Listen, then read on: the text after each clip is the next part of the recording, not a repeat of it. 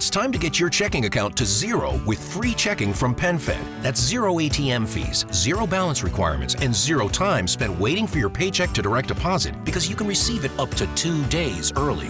Open your account with just $25 and see how big zero can be. Apply online today at PenFed.org slash free checking. Early direct deposit eligibility may vary between pay periods and timing of payer's funding. To receive any advertised product, you must become a member of PenFed, insured by NCUA. Everyone knows that putting money aside in savings is really important. But then what? Should you keep your savings locked in a CD for a higher rate or keep them liquid in a money market? Can your checking account help you save too? Or is it about creating the right combination? We believe real banking is a conversation. Let's talk about the savings options that are right for you. Learn more at sandyspringbank.com. Member FDIC. The topics and opinions expressed on the following show are solely those of the hosts and their guests and not those of W4WN Radio, its employees, or affiliates. We make no recommendations or endorsements for radio show programs, services, or products mentioned on air or on our web. No liability, explicit or implied, shall be extended to W4WN Radio, its employees, or affiliates. Any questions or comments should be directed to those show hosts. Thank you for choosing W4WN Radio. Welcome to Success Secrets Exposed with Sally A. Curtis, where we share stories of challenge, success, and inspiration, along with practical tips and strategies to move you forward to your success. And now, here is your host, Sally A. Curtis. Good evening, good morning, and good day to you all. Welcome to another episode of Success Secrets Exposed, where we have conversations with today's thought leaders change makers, disruptors to bring you tips, tools, and strategies to help you grow. For those that are new to the show, I'm a content repurposing whiz for speakers, authors, coaches, and consultants. I help them turn their existing content into new profits. In essence, helping them turn their books, for example, into two years' worth of social media posts. But today we're going to be talking with a very, very special guest and a very, very special friend of mine about the tips and tricks to help you hire and keep the right people. Now, Mike O'Hagan is a dear friend. He's a multiple business owner and in multiple countries. He's always been an employer and he built his first business with a $200 investment and turned that into a business generating $23 million annually with staff of 500 people here in Australia. He also has another business in the Philippines where he has a thousand office workers and office staff.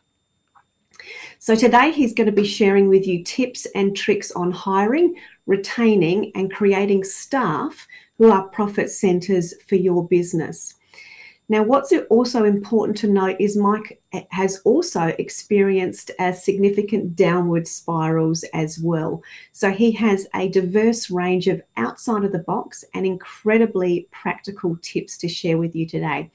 This is what makes him a sought after business and staffing for growth speaker. So please let me help me welcome Mike O'Hagan to the show. Good morning or wherever you are. Good evening, or whatever it is in your part of the world. Great to be here, Sally. Thank you. Welcome. It's good to have you here. And I know it's bright eyed and bushy tailed time in the Philippines for you now that you're back there after um, being able to go back home after being stuck in Australia for a while. Yeah, I, I flew up here uh, last week, or yeah, just on a week ago. I've only just got out of quarantine by one day. So, oh, there you go. To the real world yet. it's been yeah. bizarre. Very much so, very much so. So I know you've got so many um, practical tips um, and outside of the box thinking to share with people. But and I know I highlighted your um, backstory very, very, very slightly. Can you share a little bit about that backstory because I think that's so significant um, with what we're going to be talking about today and the changes that you've made over time in your own businesses. Yeah, sure. Um, so a long time ago in my my twenties, um, I one day uh, I was working for a, a, a multinational company uh, in a warehouse, um, just doing a pretty menial sort of job, um, and um, I'd applied to to be a um, a manager, and they turned me down straight away. And uh, I got a bit upset about that, so I decided to go into business for myself. And very quickly, I started buying and selling things and was very successful at doing that. Uh, within a, a, couple of years, I had um, a couple of shops and uh, about half a dozen staff, and everything was going well. But I was working um, 90 hours a week, seven days a week, and my staff were only working 40 hours a week, and I was being paid the same amount of money as them. That's when I decided that this whole, whole idea of small businesses is it sucks. It's not a very good thing for a lot of people.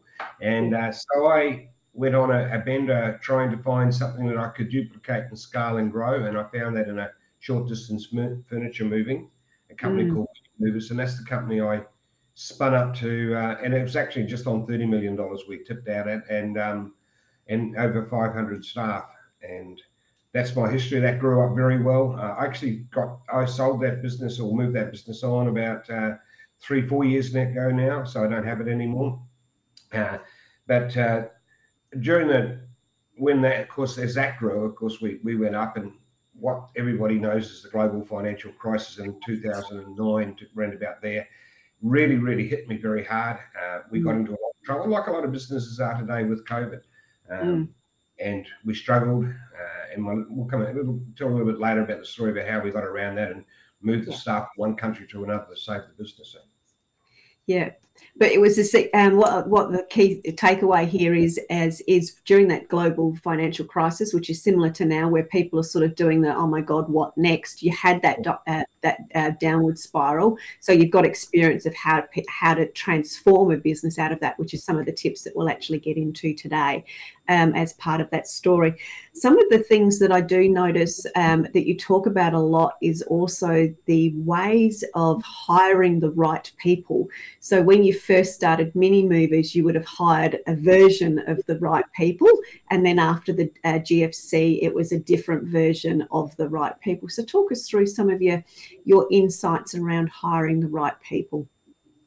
Well um, moving business is, is a service business. It's all about people going out to a, their customer's home and supplying a service, and they have to behave and they have to do a, a phenomenal job. Otherwise, um, you, you, don't get anywhere. And, you, have got to be do more than a phenomenal job. You've got to really wow those customers so they tell others and, and grow your business. And it's absolutely vital to get the right people into the thing. Like everybody, I started by hiring experienced people. Mm. that, that was interesting. I, you most of them about three months after you start, you find out why they're no longer with their previous employer. And uh, so experienced people have a the, the collar around them that that, that they they are moving from job to job, a lot of them, and, and for for good reason. They're probably not that good at what they do and whatever. But we learned from each one of those. Um, I then tried to subcontract.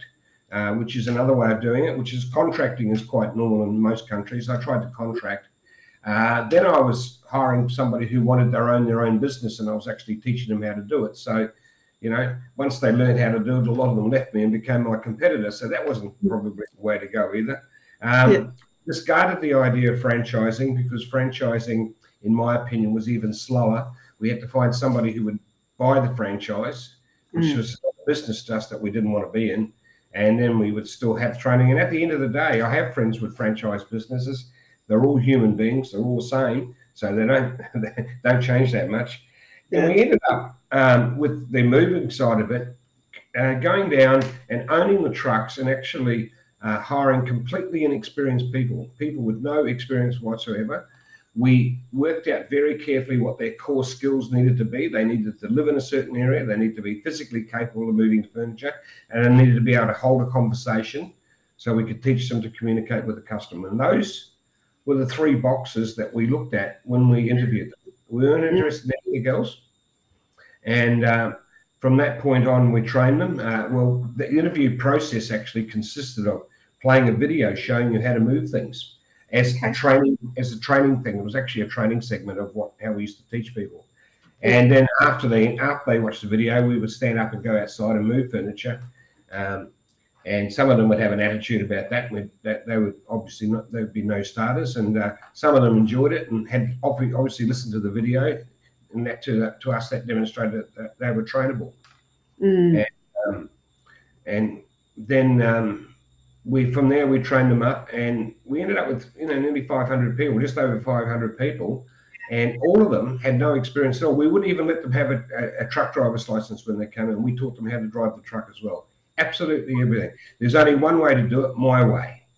And um, honestly, they're a lot loyaler. They stay with you, a different type of employee altogether. Yeah.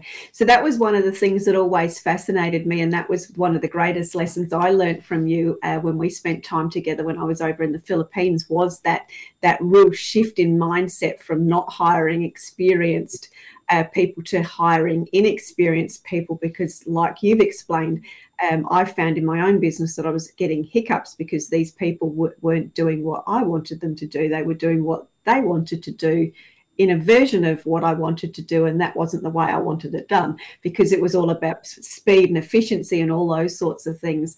Um, and I found from my own experience when we changed to hiring um, the right staff that were inexperienced in giving people a shot, the, the difference in loyalty was definitely um, a huge difference.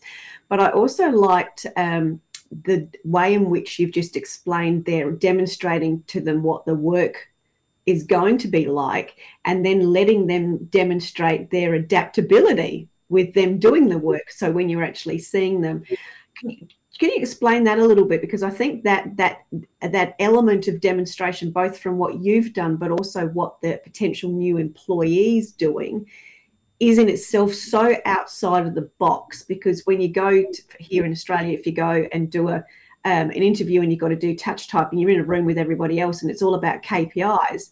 Um, you know, can you do this many numbers? But it's not about what is the extra stuff that they're going to bring to the employer. So I'd love you to just sort of um, talk about some of those elements that you see there from that demonstration of of you know what's the difference with when you get the right inexperienced person. So the employment process for those drivers was that we have obviously pre-vetted them before they come in and they lived in the right area, uh, physically yep. capable, we could see, or where that was part of moving the furniture, which was part of the recruitment. And whilst uh, we were talking to them, the only time we, we never sat down and talked to them across the desk. These are guys that want to move furniture, okay? So they, they they're, they're more physical and they they're into that type of work. So the hmm. whole recruiting, so so the recruiting process, the interview was a test to test hmm that they're able to do the other bits that we needed. And yeah. look, there's another way I can turn around. I do. I did it with when I needed a PA. I needed a, personal assistant. I've always had a personal assistant in the background doing everything for me, and uh, and they stay with me for quite a number of years. And most of them have moved on into management roles in my businesses. But um, so I needed a, a, a, personal assistant, and I wanted to go to the Philippines and use a Filipino. So uh, it was just what I was doing at the time, and I'm, that was what my need was. So I wrote up. Um, a test. Mm. And the test went vaguely like it was this is a written test. We want you to open a Word file. We want you to name the Word file with your surname. We want you to then write a letter to Mrs. Smith.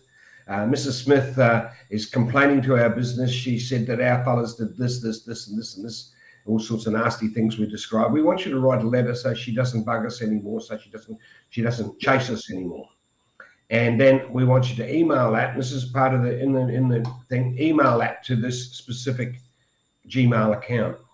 Yeah. So that was the instruction. We went very wide to the market. We went everywhere we could, paid advertising, free stuff, Facebook, LinkedIn, all those places. And every time somebody was it, it acted interest in the job, I had a, another little person in the middle doing this. They immediately responded with a reply email with the test.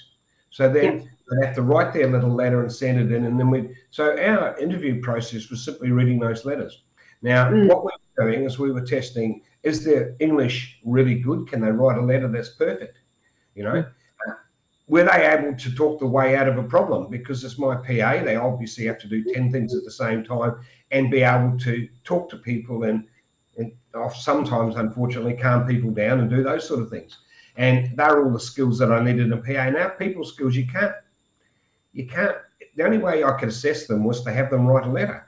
And, you know, when you read the letters, you instantaneously saw, saw who was suitable for the job. Mm. Now, that's yeah. an employment process where you're testing to a skill to get them that you want and skills that you pretty well can't advertise for. You can't advertise for people's skills. You yeah. can't teach people skills. I can teach them. Now, my theory was that, uh, by the way, the, the whole process did not say what programs we use, you know, mm. all that sort of stuff, because I can teach that in two minutes. Easy. Mm. You know, if they don't know Microsoft Out, Outlook, Outlook, we can just whack them into whatever, lynda.com or whatever there is out there nowadays and just they can learn that really fast. But I cannot teach people skills and I can't, I don't have the time to finish off their English. So I tested to the things that I couldn't teach and and we did the initial assessment around uh, what, what we can easily see. And yeah again, you don't have to talk to anybody to interview them. The only reason you should be talking to people when you recruit them is to make sure that they fit with you one on one, that you can work together. Only reason by time you talk to them as the owner, you should have pre vetted, pre tested them. You should know that these are the right people for the job. Yeah, brilliantly.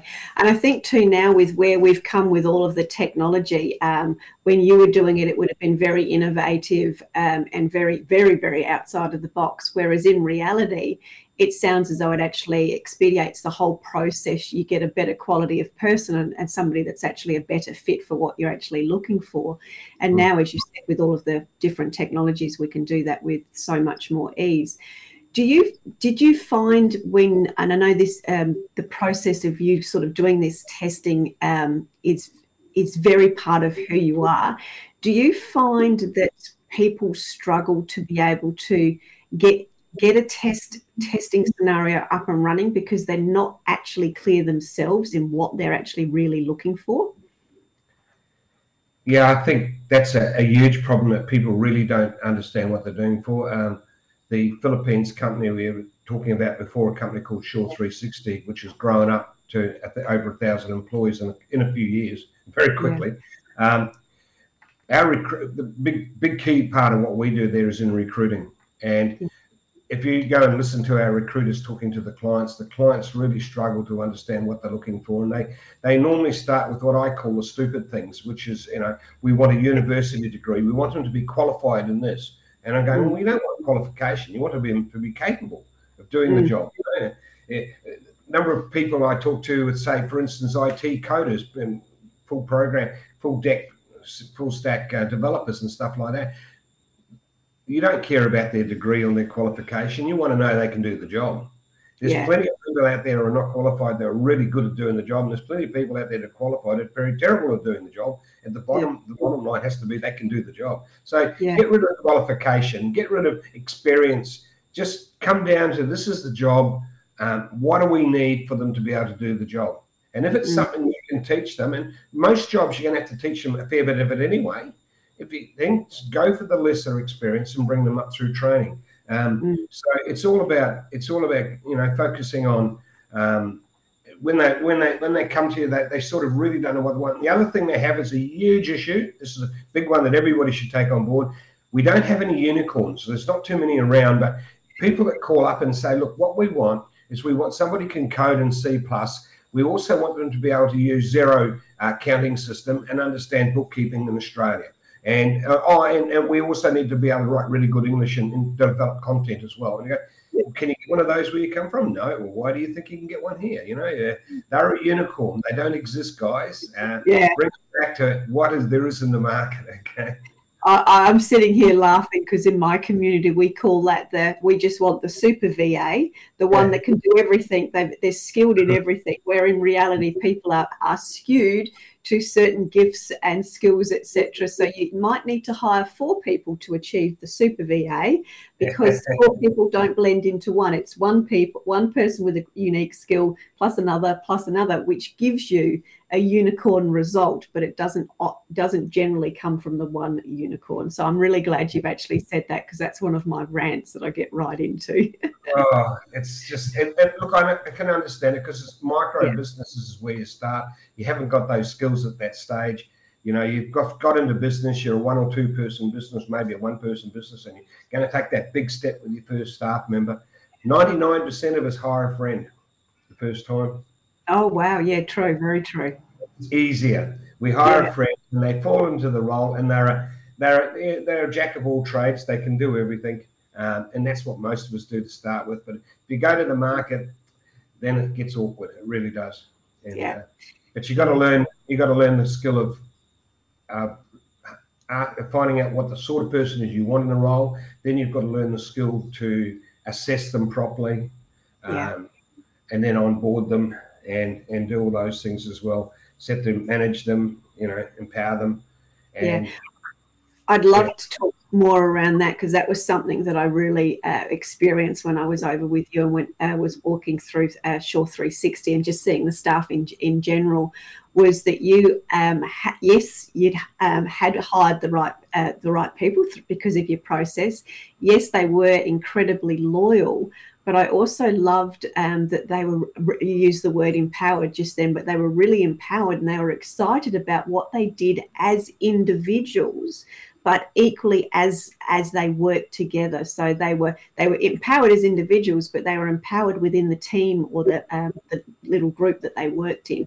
Um, and that's something that um, i would imagine you've done with, through all of your experience but that in itself is, is is such a significant element so can you talk to that at all uh, look.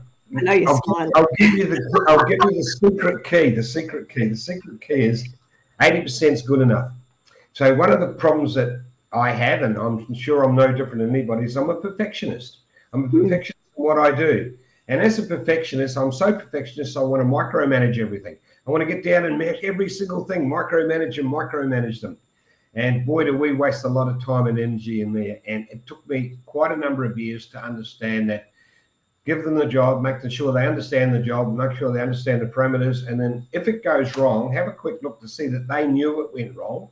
And if they knew it went wrong, most of them are kicking themselves that it went wrong and just leave them alone. There's nothing else you're going to do. and they already know. If they don't know, then raise it with them in a way so they understand, but carry on. So the secret is you really got to um, uh, get away from micromanaging. You've got to settle down at 80% is good enough. And to do that, you've got to empower your people to be able to make decisions and do things and go their way. And, and that comes from loyalty and it comes from backgrounding, understanding. They need to understand what's acceptable, what's not acceptable.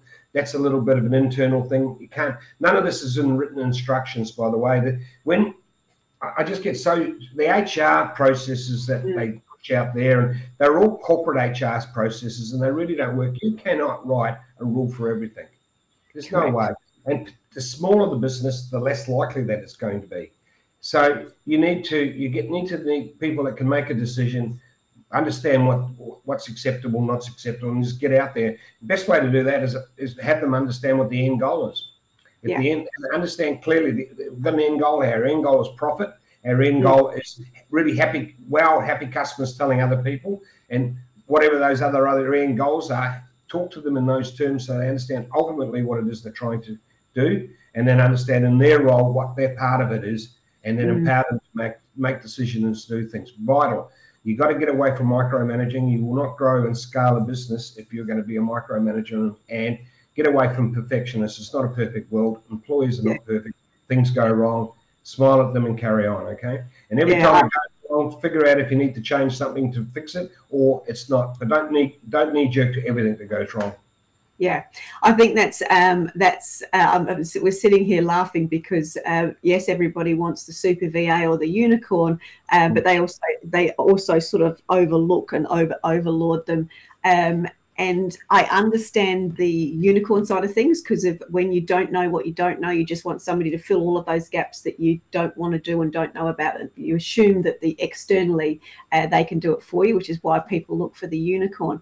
But then they get into the i found this person i need everything done right whereas forward movement um, is is the end goal. And i love that that 80% is good enough the key takeaways there for me was let let them know how they can win by giving them the right parameters of what winning looks like and what is required to wow the customer and what's required within their role and keeping them up to date and in the process of you know helping the, the them achieve their end goal, which helps the, the team achieve its end goal, and then obviously the organization that achieves its goal as well. So within there, we've probably, um, if we step back a little bit, what what are the tips that you've got around going through the onboarding process? And I'll call it that, um, and I know that's a very, very HR term. Um, and I know from my own experience when people are putting VAs on, and when I did it for the very first time in the worst way possible, was I didn't provide any training. I just, oh, you, you know how to do that, go. Um, so completely left them to their own devices. So there's obviously a little bit of guidance or onboarding or training. What are your suggestions or tips around that to help them work out how to win and you know understand that 80% is good enough so you can get on doing what you do best in your own business? It's time to get your checking account to zero with free checking from PenFed. That's zero ATM fees, zero balance requirements, and zero time spent waiting for your paycheck to direct deposit because you can receive it up to two days early. Open your account with just $25 and see how big zero can be. Apply online today at PenFed.org slash free checking. Early direct deposit eligibility may vary between pay periods and timing of payers' funding. To receive any advertised product, you must become a member of PenFed, insured by NCUA. Oh, we don't exactly share 80% is good enough with the staff members. Don't give them that much leeway. Understand that. You in yourself, you need to do 80% is good enough and move on, okay? Otherwise, yeah. you become a micromanager. Look, onboarding is about welcoming to the team uh, and there's, there's various aspects. Welcome to the company. This is what the company does. This is what yeah. we're, the roles are. This is the structure. This is what's in it. And these are the team members. This is who you're working for. Uh, I do not like the corporate formal job descriptions. I think they're too exact. And honestly, in this world, everything's changing too quickly for that. Um, mm. Some serious issues. You know, HR would come in and say, well, we've got to have a job description. I go, you know what? We, we do that. And then three months later, we make a change here and a change there. And then if you go back two years, you find that a job description that was given that person two years ago, which is still there, is completely wrong. It's gone. It's changed. So you need to understand that um, these things happen like that and you can't do anything about it, particularly nowadays. Mm. What happened to all of us in the last 22 months has been bizarre. It's not one of us has dramatically changed something in our business, and none of us had a business plan or an idea we're going to do that. It was a gut feeling, let's do this right now, you know? Adapt. Yeah. a lot of us survived because of that. Um, so, yeah, so keep away from the formal job descriptions. I like a video from the owner that, that gets in and says, "Look, welcome, welcome to to to Mini Movers, our moving company." And I um I have a story, and I'm not going to tell it now, but I have a story that talks about the first job we ever did. About the two guys that I uh, hired to go out and do the first job, and they did things that were amazingly good for the customer, had the customer jumping and wow. Uh, and I talk about what they did and how the customer was, and then how that customer told other people. And that's the basis of this company. That's what we want you to do. We want you to go out and create customers that are happy, right? Mm. And, and and and so so my my welcome to the company is me telling that story. It's, so it brings them into the fold so they understand where we came from and the story of the perfect customer. And um, it's called painting a picture if you want to Google it at all. It's, it's, yeah. it's a management technique. Yeah, I, I wrote down uh, it's enrolling them in the uh, enrolling them in the vision by pr- providing an example of the perfect vision. Yeah, yeah. You yeah. tell a story. You, you put it you put it into a story context. Uh, I discovered it was a management technique years ago, years after I started doing it. To me, it just made sense that when you come mm. work, I tell you that this is what we're about. So, look, you, you set the scene for the company you talk about the structure as it is now. You talk about the good things and the bad things. Look, if things around here change, they change all the time. They change without notice. If you're the sort of person that gets frustrated with change, I think you should go somewhere else. And, and be, I'm quite brutal. Yeah. Like that, I really am. It's like you know, you, you, join the team and you're part of us, or I'm sorry, but uh, you're not going to fit in here, okay? And yeah. um, and I think, and I very rare for me to fire anybody. Most people resign because they just know. Um, and I think that's I think that's a good thing. I think that's because they understand. And uh, and having said that, by the way, over the years, anybody I've ever fired didn't already know that that was coming and and uh, didn't didn't understand that they've got an issue. And normally, it was an external issue that's nothing to do with work anyway, which was causing yeah. the problem. So. Yeah. Sadly, but that's just. But we do try hard to keep them. We do a lot before we get to that stage. Um, but uh, yeah, no, it's just about so onboarding is about painting the picture and telling them where they're going and what's involved, and, and then some of the nitty gritty of their job. And your role in this to do this, this is your part of it. And, uh, I had a, I had, I had a, um, I had a, a, corporate goal that was not shared with the, the, the, the, workers, but was shared with senior management and my our suppliers that one day Mini Movers would be a bigger brand name worldwide than McDonald's. That mm-hmm.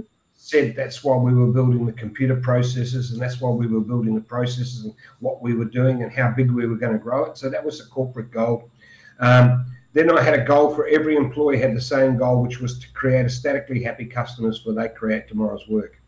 Mm-hmm. And that's mm. their goal. So that was one goal for every, and it didn't matter whether you're on accounts, didn't matter whether you're on the phones, it didn't matter in sales, it didn't matter in marketing, it didn't matter if you're out on those trucks moving furniture. It was the same goal. Everybody had to do that. And even if it's not your job, if you could do something to create a happy customer, you stepped out of your job and did it. Yeah. Uh, and isn't that that to me is just making that hot it's just making it easy for them to know how to win and then create the results that the organization wants so that's incredibly empowering yeah that's br- brilliant make, make it easy make, make, it easy fantastic and have you got any uh, story can you share any stories around um, some of the staff and some of the ways in which people have actually done that uh, through that empowerment that you've provided oh with the moving stuff, it's been crazy over the years. We, so the moving business charges an hourly rate for everything. So how long we are on the job depends a lot on the customer. and mm. some customers have, have a whole lot of relatives there and have everything packed up on the front footpath, and that's going to be a very quick job. And some yeah. customers have, have got dirty, dirty, dirty plates in the sink, and they expect us to wash them and dry them and put them in the boxes, which means we're going to be there for a long time. Yeah. So we've had We've had um, a customer decide they want to take the watering system with them, so the guy went and got a, a spade and dug it all up. We've had them climb up on roofs and get aerials down. We've stopped that now because the safety came down on us with that one. Uh, um, over the years, we've just done some crazy stuff for customers, whatever the customers need, and because they're paying for it anyway. But we'll do yeah. within the terms of a normally handyman normal thing. We won't do anything, you know, anything that the trades required, plumbers or electricians, but we'll do anything else as you would. And and you know, I've seen them walk, work around the clock. I've seen them do amazing things. When, when we had the floods, uh, we had guys that worked over 24 hours. I know you're not supposed to, but there are sometimes times when that's what needs to be done. You know. And what I've gathered from the conversations we've had and some of the stories you've shared, it's that was um, you know, 99% of the time, the employee's choice to do that, to deliver in the manner that they want to deliver, to uh, to continue what they're doing, and that's that's where that strong empowerment, you, where you've been had the ability to be able to employ the right people. So the internal culture meant that you you would never have to tell anybody to do any of that stuff. It was a natural thing for them to do. Yeah, beautiful. And I just I'll read, something else. Another thing that I did, which I think is really, really clever, is I have a thing called a team bonus. Okay. And, and, and this is really profit sharing without the word profit sharing. So this is, and the team bonus was designed to pull everybody together and get them to make sure the other one's doing the right thing. So the team bonus, um, just understand that we have a guarantee that if we damage it, we fix it, which means if we break anything out there, we're going to fix it. And we did that internally out of our money. We it's part of our charging structure. We've got an allocation for to cover those things, of course, as you would. So what, what I did was we were well overdue for a major pay increase. There was a lot of pressure on us, um, but the margins are a bit squeezed, and it wasn't really from that side. It wasn't a good time to have a pay increase. Probably very much like a lot of businesses are right now, and we'll get into the great resignation in a minute. But man, it's causing a lot of these problems right now. There's a lot of pressure on pays and there's no mm. people pressure on. But of course, there's customer issues, so there's not much. So many businesses haven't got the, the same cash flow coming in, so they're in a big squeeze. I understand that more than anybody. Yeah. And um, so what I did was I took a percentage of turnover. I think it was three percent. No need to quote me, but I think it was about three percent. I took three percent of turnover and I put it in a pool. And then I went through and I listed all the things that can go wrong: late for work, damage something, vehicle um, um, vehicle accidents, all sorts of things. And I put them all, listed them all down. And then I went to the staff and I said, okay, now, the more money we take, the more we earn, the higher the pool will go because it's a percentage of turnover. So every week we're going to tell you what the turnover is and how much went into your pool, and you can watch that, and you've got to push the growth of that. We've got to get out there and sell more, get more customers. That's how that grows that. Mhm. Then every mistake we make is going to cost you this. And I had a whole cost structure around how we would cost it. So then we we would take that out. And then what's left over, I'm going to share amongst all the full-time employees during that whole period. So if you left, you didn't get it. And if you left, it means you, your workmates got more. Interesting. Uh, and then I'm going to share it every and every three months. I'm going to share it equally across all of the full-time employees in the company. And it was designed so that it was it was enough to buy a flat screen TV. So it was it was a few thousand dollars. Yeah. And so and I did it quarterly every three months because I wanted it to be a big one. I found that if you give staff a bonus and you pay it every week, they mortgage themselves up to it. Yeah. Get used to it. And then when if it stops one day because it's a bonus, uh, they they can't afford their, their they can't afford their repayments and you've got another problem on your hands. So I wanted it to be big enough. Now that whole bonus was called the team bonus and we pushed it down. Everybody was in it. We, we, we really, and the whole company was driven around the team bonus. It means if the guy you're working with damages something, what he just did was take money out of your pocket. Yeah. So we Yes. mention that. If you're with somebody and they damage something, it's money out of your pocket. And I used to sit there and go, I don't care if you guys damage something. I'm not paying for it. It's coming out of your bonus. It doesn't doesn't worry me none. And, and, and I used to do that. I was quite. I actually got right up at one stage saying I was to, say that to my staff. Of course, I say it to my staff. It's not my problem. It's their issue, right? Yeah. Um, but the bonus, the team bonus, pulled everybody together, and it made them. The the other thing we did with the recruitment is that they were selecting the people that they select to work. The part of the recruiting thing was that once we select them, we put them on a trial period. During that trial period, their workmates ticked off through a formal process that they want them or don't want them. Yes. So they had to approve next new person coming in as well. yeah, so yeah. absolutely vital that your current staff help select the new people coming in. Yeah. You need it as a team. You Mm. need it as a team. And then if your incentive system, your bonus system is also pulling them together so that all the mistakes are costing them money and all the successes like more customers, more money coming in are making them money, then you're okay. Now I never did it. It's like a P&L in a way because I didn't want to share the P&Ls with the guys. They didn't really, they wouldn't understand it. And it was not something I really wanted to get into that much. But the, this this thing is like a P&L. It's a percentage of turnover and the oops is taken out. Designed specifically to make your team work together, presented to the team in a team way, saying, well, it's about each other. It's about helping each other. If somebody's down and they've got problems at home and they're, they're grumpy and they're actually making mistakes, well, you better help them. You better put your arm around them and say, it's going to be okay. Let's get going, okay? And that's what you want your team doing, team all rowing together in one direction. Yeah, brilliant.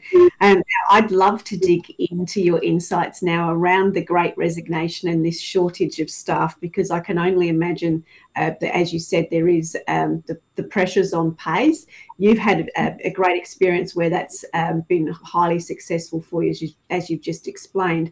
But right now, um, there is, as everyone's talking about, the great resignation. Uh, people are looking for uh, more out of the, the employment that they're doing. So, how do how do employers handle this? What's some tips that you've got around this today? Okay, so look, I want to set the scene a little bit because I think this is what's happening, and I'm pretty certain this is what happens. Right now, today's the first day I'm kind of sharing my, openly what my thoughts are. Mm. We have in the world a thing called, in the 1930s, a thing called the Great Depression. The Great Depression lasted four years. There was a massive high unemployment area, pretty well in most of the Western world. It affected most countries. That Great Depression, as I said, only lasted four years. Now, those four years had such a, an effect on the people that three or four generations after that, influence their, their thinking was influenced to their children. So my my my parents, um, who, who who were born just after the Great Depression, all right. So their parents had said to them, my parents said to me, Mike, get a job with the government. You need to have a job for life, a secure job. Make, be careful when you borrow money. Pay your house off. And all that thinking came out of four years worldwide disruption called the Great Depression.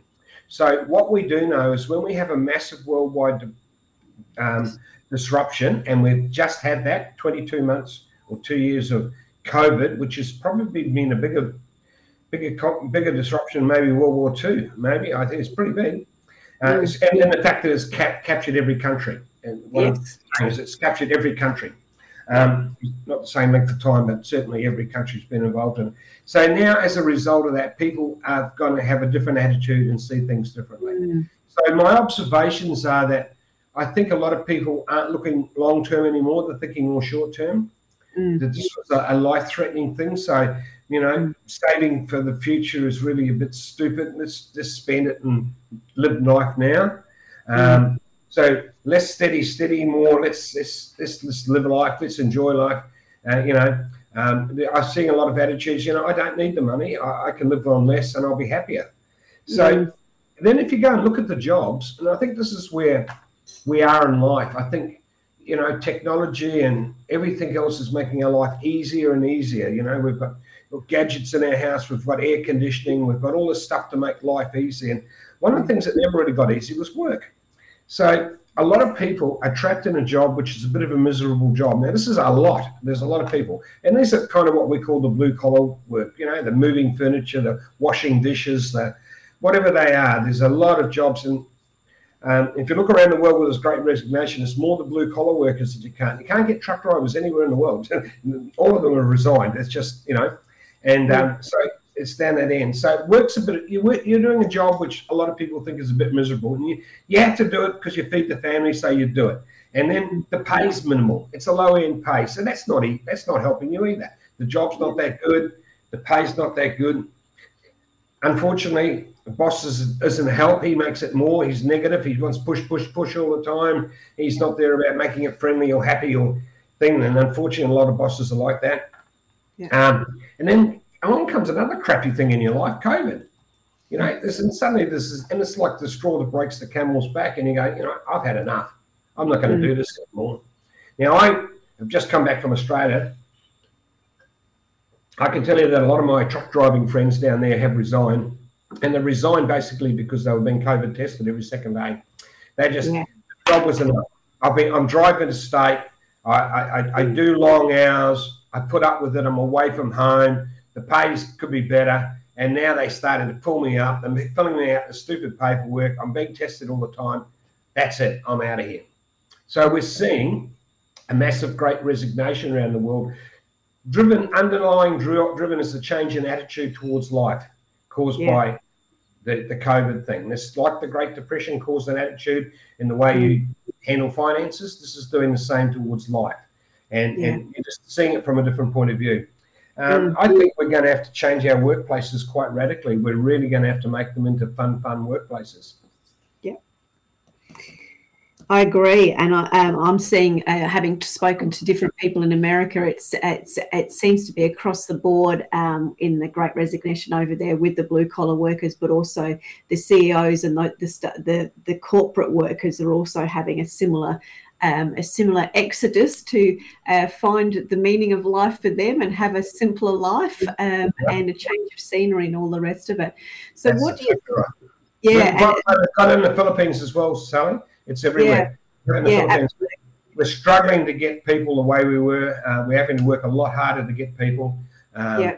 I know the Philippines doesn't have a welfare system; they, they have a family support system, and a lot of them don't have to work, and they yeah. are not working. And the other thing that we're fighting with is, or having a big debate about is work from home, which is a, a, another little issue in there. And uh, uh, we'll see where that goes. Yeah. Anyway.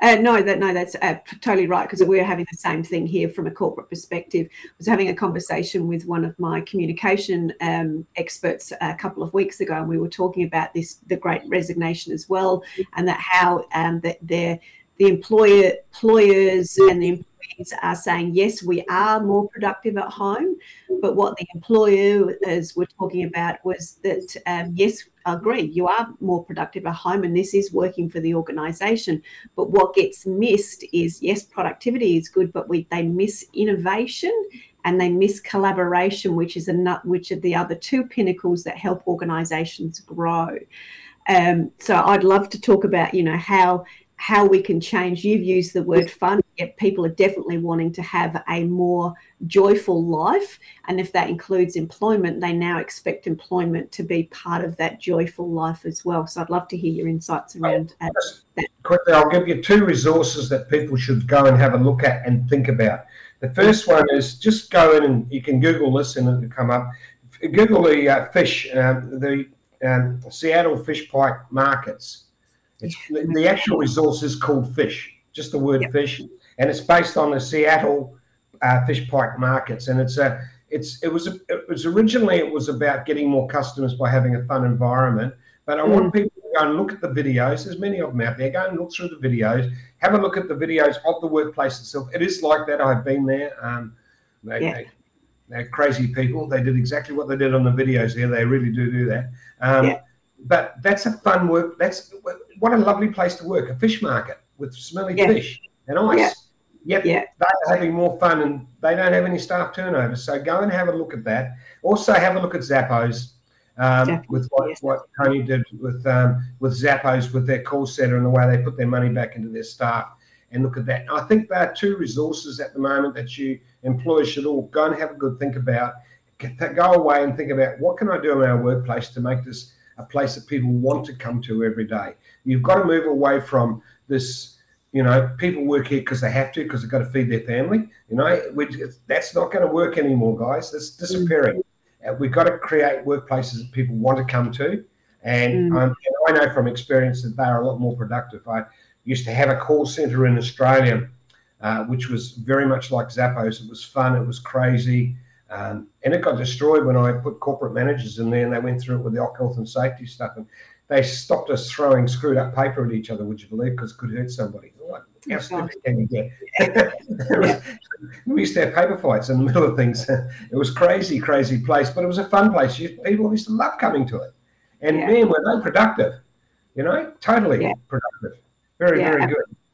I think um, that's the key the key thing there if we just do a bit of a, a bit of a recap people are wanting to be in um, fun environments. They're not wanting to be micromanaged. We as owners and managers need to know that that 80% is good enough. Staff need to know the ways in which that they can uh, the, that they can win. We need to make training more relevant practical demonstrate involved and empowering so people feel part of the team and know how to win and help uh, the company grow. Just as we close off uh, mike i know that you've um, we will pop up on the on the ticker um, your calendar if people want to actually book a time with you to to discuss with you how to go about hiring staff um, and finding the right staff and keeping the right people. Uh, you've got that, and you're uh, happy to talk to people around that. Obviously, they can uh, contact you uh, via your website, which we'll have, have up as well. Is there anything else, just in closing, in the last minute, that you'd like to share with people? I like to give a little plug for the Philippines. I, I, I live, I've lived in the Philippines for 12 years, guys, and and uh, there's a massive, great pool of very, very employable people here. Uh, uh, you're talking 100 million people, most of them well educated, and they are going to be the answer for a lot of your staff shortages around the world. If you're having trouble getting skills, and we're not talking about VAs now, we're talking about high level stuff. CFO accountants, not just a plain accountant, not bookkeepers, accountants, they're a simple dime a dozen, but CFOs and high level things, engineers, architects, uh, yeah. all that type of stuff. And there's massive business opportunities in this. If you're looking for an opportunity to build a business, have a chat to me about that as well, because that's where it is. But the Philippines, uh, Shore 360 is the name of the business that we have here, and we're really good with this employment stuff. And it's, it's it is it is harder here as well, but we can find people. They're everywhere. Um, have a good think about that. There's massive opportunities uh, here. Uh, so what happens in one part of the world gets counteracted in the other part of the world. Very so much so. The way it is. Thank, yeah, thank you. And uh, as I said at the very beginning when I introduced Mike, I've uh, spent time with Mike. I've been over in the Philippines looking at going through uh, Shore 360. I've seen the incredibly high caliber people uh, in that architect in the in the CFO arenas and was um, gobsmacked at the level of empowerment um, and loyalty and fun in which I experienced it within those organisations. So certainly do reach out to to Mike to find out how he can help you grow your business as well. So thank you very very much, uh, Mike. Um, for those that are joining us next week on the show, we have a lady by the name of Pat coming to join us. She's going to be talking about the ways in which to monetize your book. One of my pet peeves is I see so many people write books and then not turn it into a profitable asset that actually generates money for them. So she's going to be talking to us how to monetize your book. But thank you very, very much for joining us. Thank you again to for Mike for sharing his wisdom.